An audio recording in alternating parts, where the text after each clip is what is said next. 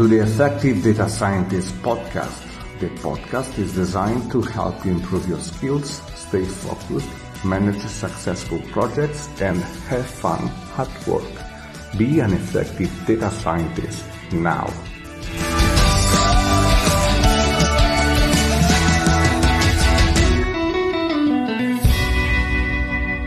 Hi, Thomas.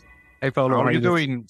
Very well. We are here today to discuss something which is really important, how to share your code with R packages. So let's start and discuss first what is an R package, Thomas.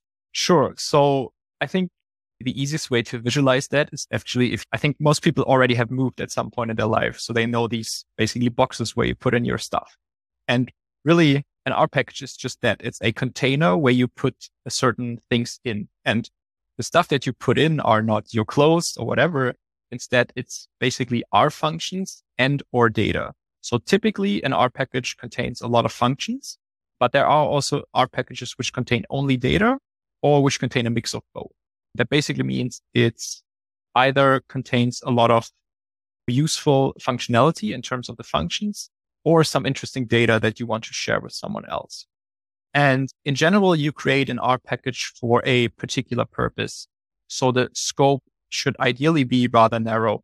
There's also packages out there which are called miscellaneous XYZ, but I think in general, that's not something you should strive for. Instead, think of something like ggplot2, which is specifically dedicated for data visualization or dplyr, which is specifically dedicated to processing your data or maybe an R package for text mining. So that's always a narrow scope. And then for that scope, you put in R functions and sometimes accompanying data to be able to, at the end of the day, share that with someone else such that they can reuse whatever you have done. And that's really at the core of it. You write an R package when you want to share your code. And that can either be within your own organization and you have maybe a team of data scientists working on similar projects and then you encapsulate a certain piece of logic into that R package. Or if you embrace the open source spirit and actually upload it to something like CRAN and share it with kind of the data scientists at large out there. Thanks a lot. And what are the main differences in creating R packages between now and a few years ago? Because, for example, when I started with R was almost 20 years ago in academia. It was the beginning and creating R packages was really intimidating for most of people. Are things different now?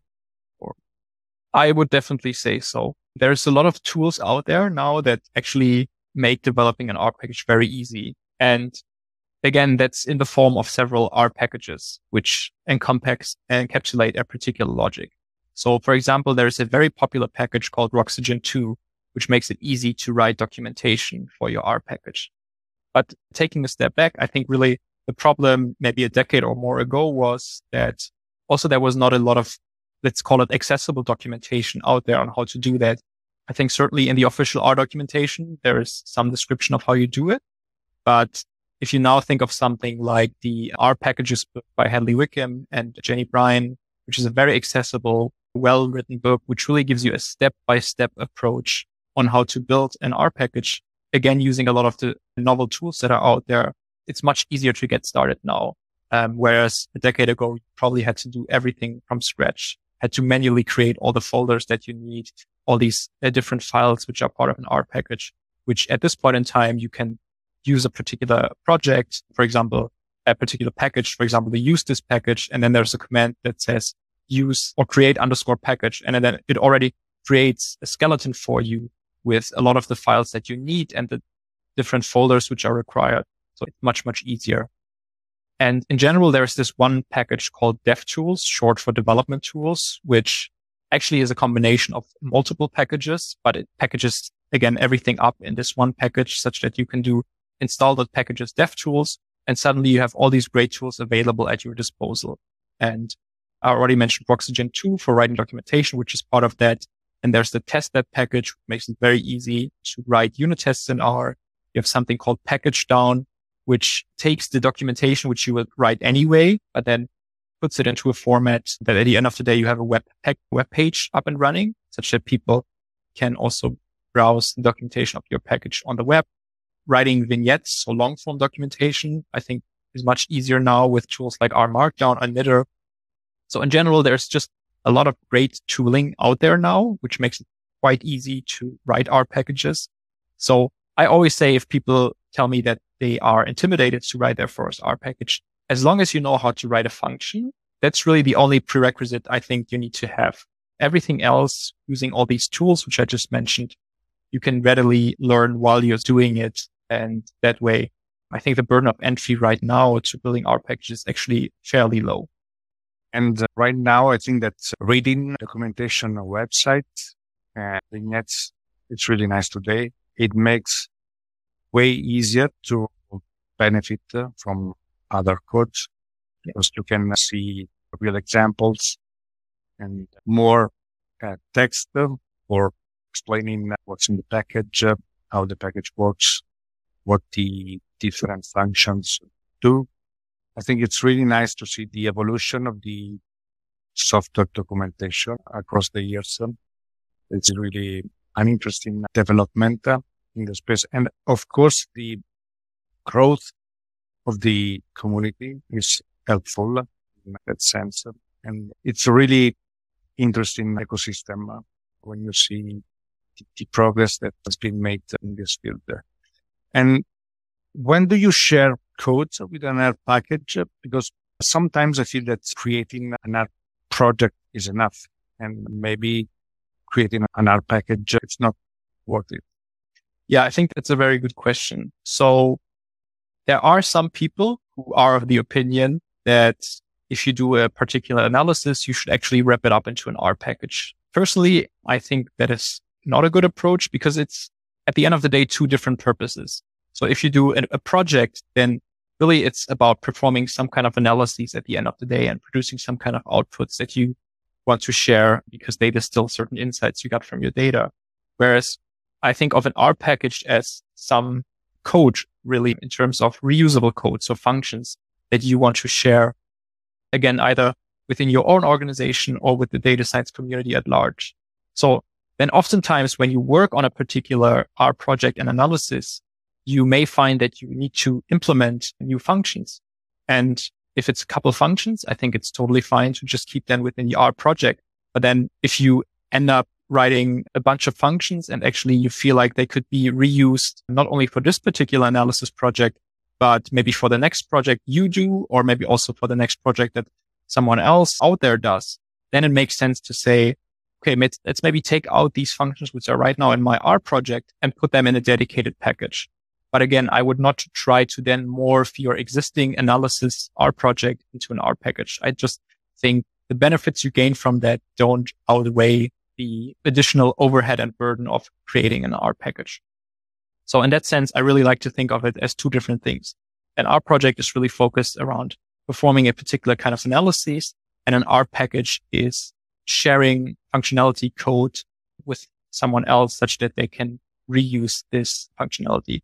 But certainly, as I mentioned, you can start off writing a function within an R project and later on turn that into an R package because you feel like, hey, this is actually something very much reusable.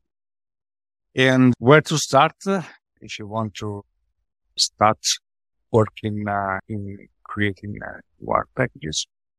Yeah, first of all, I would say just don't be intimidated. Just take on the challenge. And then I already mentioned this book, which is literally called R Packages by Hadley Wickham and Jenny Bryan. You can get a physical copy of that uh, and order that, but it's also freely available on the internet. So if you Google R packages book, um, you will find it there. It's freely available for you to browse. And then don't try to read through that whole thing. And then at the end of it, try to implement your R package. Just go through maybe one or two chapters and then just try to do it yourself. Open up RStudio, click on new project as an R project, as an R package, and then it doesn't have to be something very complicated. You can start off with an R package, which has one or two functions, but then you get a feeling for, Hey, this is where the code needs to live. This is how to write documentation. This is how to write your unit test and take it one step at a time. If you start off just writing the functions themselves, it's a good first step. And then if you want to read a little bit more into the book and then start writing some documentation, definitely feel free to do. Think of it really as an iterative process. You don't have to be perfect from the first time. I think that's often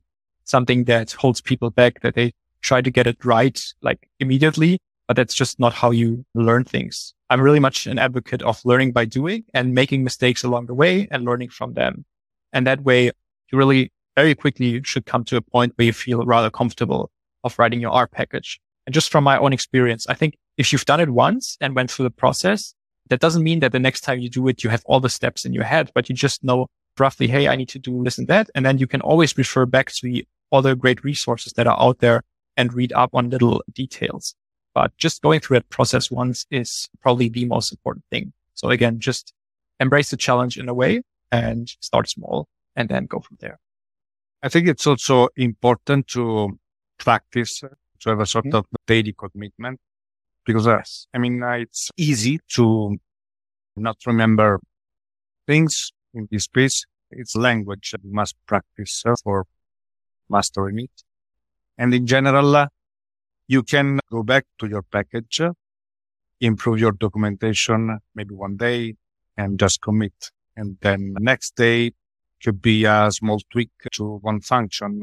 And then it becomes maybe natural in your workflow and all the components start to be really everything is on the right place in your mind after practicing after a few days. And the book, uh, the R packages book uh, is now in its second edition. I think that the online version uh, is really what I needed uh, when I started to creating R packages because you can refer to it very easily and you have everything in front of you. Can copy also and paste in your, your R window. And it's nice to have a small chapter, the whole game which in, a few lines uh, tells you the whole story. It's about uh, creating something which is really small, but at the end, it's really what the package is. And then, of course, you can build um, more complex stuff, uh, more complex documentation. But at the end, uh, it gives you an idea of uh, what's going there. And I think that you will also give some course on how to create R packages uh, in the near future as part of the Effective Data Scientist Academy. That is very correct. So that's something I'm currently preparing and working on. I recently gave a workshop on R package development at a conference. So that was a good starting point, but there we only had, I think one and a half hours. So it's quite short. So on the Effective Data Science Academy, we'll have something larger in size and content but again, broken down into multiple modules. But really the idea is to basically as part of the course, build an R package. So it's not you listening then to a lecture and then trying to somehow distill from that how to do it in practice. It will be very much hands on and will together in a way embark on this journey of creating your first little R package, which then should really make you feel empowered to take that knowledge and apply it to some other problem you face within your organization and put that into an R package. Getting practical, uh, what are the main steps for creating an R package? Yeah. So first of all, an R package follows a certain structure. So for example, there's an R folder where the functions live. There's a test folder where the unit tests live. There's a man folder with documentation. So you first of all need to create that skeleton. So there's this function I already mentioned. It's called use underscore, uh, excuse me, create underscore package from the usethis package. And that sets up this kind of general structure for you. And then you really start off with creating a new R file, saving it in this R folder, and then writing a function within there. And that doesn't have to be a super complex function. It can be something quite small to start off. So then it's on file, but then you somehow want to use it, right? So instead of then calling a library and then the name of your package, which wouldn't work because you don't actually have installed it yet, you call a function called load underscore all from the DevTools package. And that takes whatever you have written in terms of functions and loads it as if it were an installed package. And then you can experiment with that either on an ad hoc basis within the R console, or preferably you also write an accompanying test file for your R function where you specify, Hey, given this input by calling this function, I'm expecting that this output is created. And that kind of formalizes the ad hoc tests that many people typically do in the R console, but save them in a dedicated script and also for future reuse. And then you maybe write a second test and you get a failing result because you didn't actually take care of this particular case within your function. So you go back into your initial function, you do some adjustments, you again load it all, and then you see, do my tests pass now? And if yes, perfect. That's good. So I think already this short example shows you that it's an iteration loop. It's not like you write this one or multiple functions out at first and then expect it to just work. Instead, you always implement a little bit of logic, see if it works, and then maybe try to expand upon that. And then always try to ideally have test cases which check the logic and that way have this iterative loop. So then we also talked about writing documentation. So using this Roxygen 2 package, you can basically put the documentation on top of your actual functions. So it sits together with your function. So it's a special way to comment things. And then if you want to build the actual documentation page, which you can access by using question mark, the name of your function in the R console, you would use the document function from the DevTools package. And then again, you maybe run that. You look at how does this look like on the documentation page. Oh, and you say, Oh yeah, this looks already good, but I need to add a little bit more explanation for how this certain parameter looks like. So you go back to the function and then edit the documentation and again, all the document functions. So again, iterative process. And then one thing that is really important is to rather frequently run this function, which is called check from the DevTools package. And that runs actually a, yeah, a shell command, which is called R CMD check, which takes your R package, builds it, installs it, and then checks against a bunch of criteria. For example, there is a criteria within R packages that every parameter of a function needs to have a dedicated entry in the documentation. And if it's not there, then this function will flag it and tell you, Hey, this is what you need to take care of.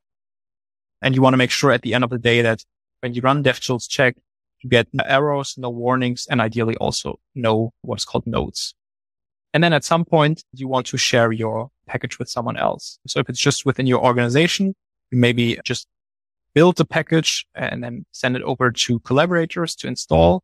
But if it's should be publicly available, then you would upload it to this package repository called CRAN.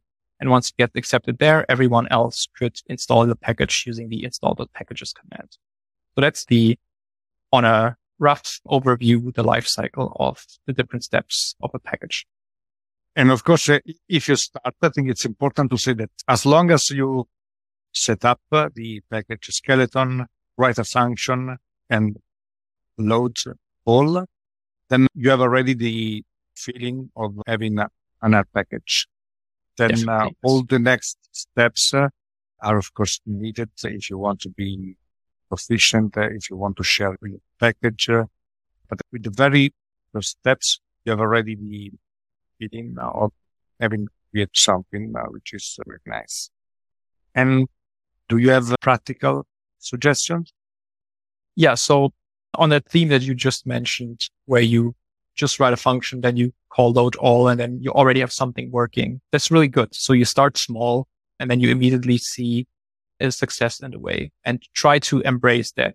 Again, don't try to have this huge package of multiple functions. Everything needs to work. Just start small and then work your way iteratively towards your end goal. Um, so that's probably the most important suggestion for beginners, especially. Then I would suggest that if people write R packages, that they make use of a version control system. Preferably, I would use Git and then a Git hosting service such as GitHub or GitLab, because that just makes it really easier for you to experiment with stuff because you can commit at a point where everything works now. And then you can experiment and see if you change a certain thing and does it actually improve stuff? If not, then you can just go back to the previous, to the previous version of your code. And also, even if you're not at a point where you want to publish the package on CRAN just yet, if it's on something like GitHub or GitLab, other people can still install it. So that's already in a way then becomes a place where you can share your code. Then I already touched up on unit testing. So that's something people typically don't get too excited about, especially in the beginning. And I think that's okay. If you start off just writing a bunch of functions and do some ad hoc testing in a console and it works, that's great. But at some point, you will inevitably get to a point where you have a working function and then you for some reason you want to refactor it, maybe because the logic internally is too difficult. Maybe you see that the performance is actually not good enough. And then having tests which right now pass is really, these tests are holding your back because if you then change something and you run the test and then you see actually now one test fails immediately that your refactor in that sense wasn't successful. Uh, and I think a lot of t- times people don't want to change their code because they know it works right now but they're not confident that if they change something that it will actually still work in all the cases that they previously tested just in the console. So writing tests and formalizing them is really something I would highly recommend. And then just as a something to make your life easier, I would certainly suggest to use an IDE such as RStudio or Visual Studio Code, but it's probably not specific to R packages. It just makes writing code so much easier. But especially also in RStudio, there's a lot of built-in utilities to make your life easier to write R packages. For example, you can put your cursor inside a function definition and then click on generate Roxygen skeleton. And it will already pre-populate a documentation skeleton for you. So you don't have to do that by hand. And then I already alluded to this command called R CMD check, which checks your R package against a bunch of criteria. Run it fairly often because that way you can confident that if you add something that it actually still the package still follows all the requirements that an R package has. So it can be quite frustrating if you develop a lot of code, maybe even for several weeks. And then only after that you run this command and then you end up with three errors, 10 warnings, five notes. That's not the place you want to be in. Instead, whenever you make a meaningful change, run it again and see if everything still passes. Yeah. And I think we can cap it here.